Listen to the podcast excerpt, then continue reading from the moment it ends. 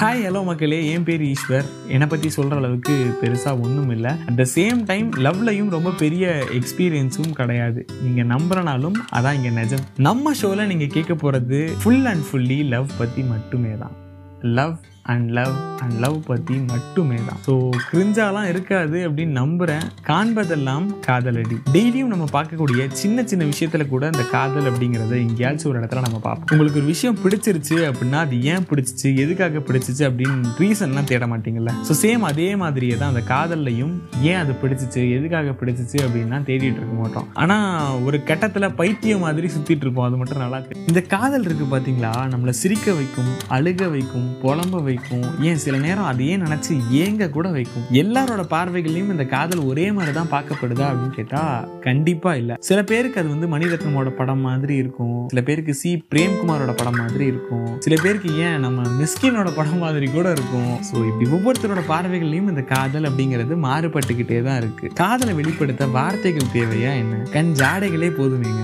காதலை கெட்ட வார்த்தையா பார்க்கக்கூடிய சில பேரும் இங்க இருந்துட்டு தான் இருக்காங்க. But at the same time காதல்ல பாசிட்டிவும் இருக்கு நெகட்டிவும் இருக்கு. அண்ட் ஃபைனலி அது நம்மளோட பார்வைகள்ல தான் இருக்கு அப்படின்னு நான் நினைக்கிறேன். காதல் அப்படிங்கிறது ஆப்போசிட் ஜென்டர் மேல மட்டும் வரக்கூடிய ஒரு சாதாரணமான ஃபீல் கிடையாது. நிலாவை காமிச்சு சோறு ஊட்டுற அம்மாவுடைய கண்கள்ல அந்த காதல் அப்படிங்கிறத பார்க்கலாம். தன்னுடைய குடும்பத்துக்காக தன்னுடைய இன்ப துன்பங்கள் எல்லாத்தையும் விட்டுட்டு மாடா உழைச்சிக்கிட்டு இருக்கக்கூடிய அப்பாவுடைய வேர்வைகள்லையும் அந்த காதல் அப்படிங்கிறத பார்க்கலாம். உங்களுக்கு மட்டுமே பிடிச்ச ஒரு பொருள் மேல அந்த காதலை நீங்கள் பார்த்துருக்கலாம். நீங்க உங்க ஃப்யூச்சருக்காக போட்டுக்கிட்டு இருக்கக்கூடிய சின்ன சின்ன எஃபர்ட்ஸ்லையும் இந்த காதல் அப்படிங்கிறத பார்க்கலாம். சில பேர் சொல்லுவாங்க காதல் தூரத்துல இருந்து பார்க்குற வரைக்கும் ரொம்ப அழகா இருக்கும். கிட்ட போனதுக்கு அப்புறம் அதுவும் கஷ்டம் கொடுக்க ஆரம்பிச்சிடும் அப்படின்ட்டு. இங்க எதுலதான் கஷ்டம் இல்லை சொல்லுங்க. வாழ்க்கையே புளிச்சு போயிருக்கும் போது நம்ம கிரஷ் கிட்ட இருந்து ஒரே ஒரு ஐ மெசேஜ் வந்ததுக்கு அப்புறம் நம்ம என்னென்னலாம் பண்ணியிருப்போம் அப்படின்னு யோசிச்சு பார்த்துருக்கீங்களா? என்னைக்காச்சும் அந்த ஒரு சின்ன குழு குழு ஃபீல் போதுங்க.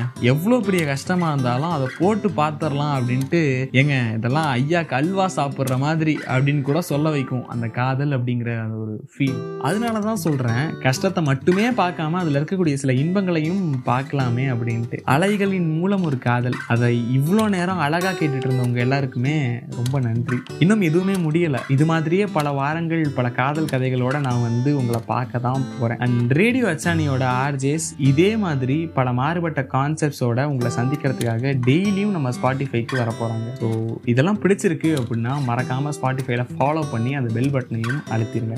அப்பதான் இன்னும் ஆடியோஸ்லாம் வேகமாக வரும். மறக்காமல் அப்படியே நம்ம ரேடியோ அச்சானி இன்ஸ்டாகிராம் பேஜையும் ஃபாலோ பண்ணிருங்க. அடுத்ததாக ஒரு தரமான காண்பதெல்லாம் காதலடி எபிசோட்ல உங்களை நான் பார்க்குறேன். நன்றி வணக்கம் ஃப்ரம் ஈஷ் காண்பதெல்லாம் காதலடி கேட்டுட்ருக்கீங்க வித் ஈஷான் ரேடியோ அச்சானி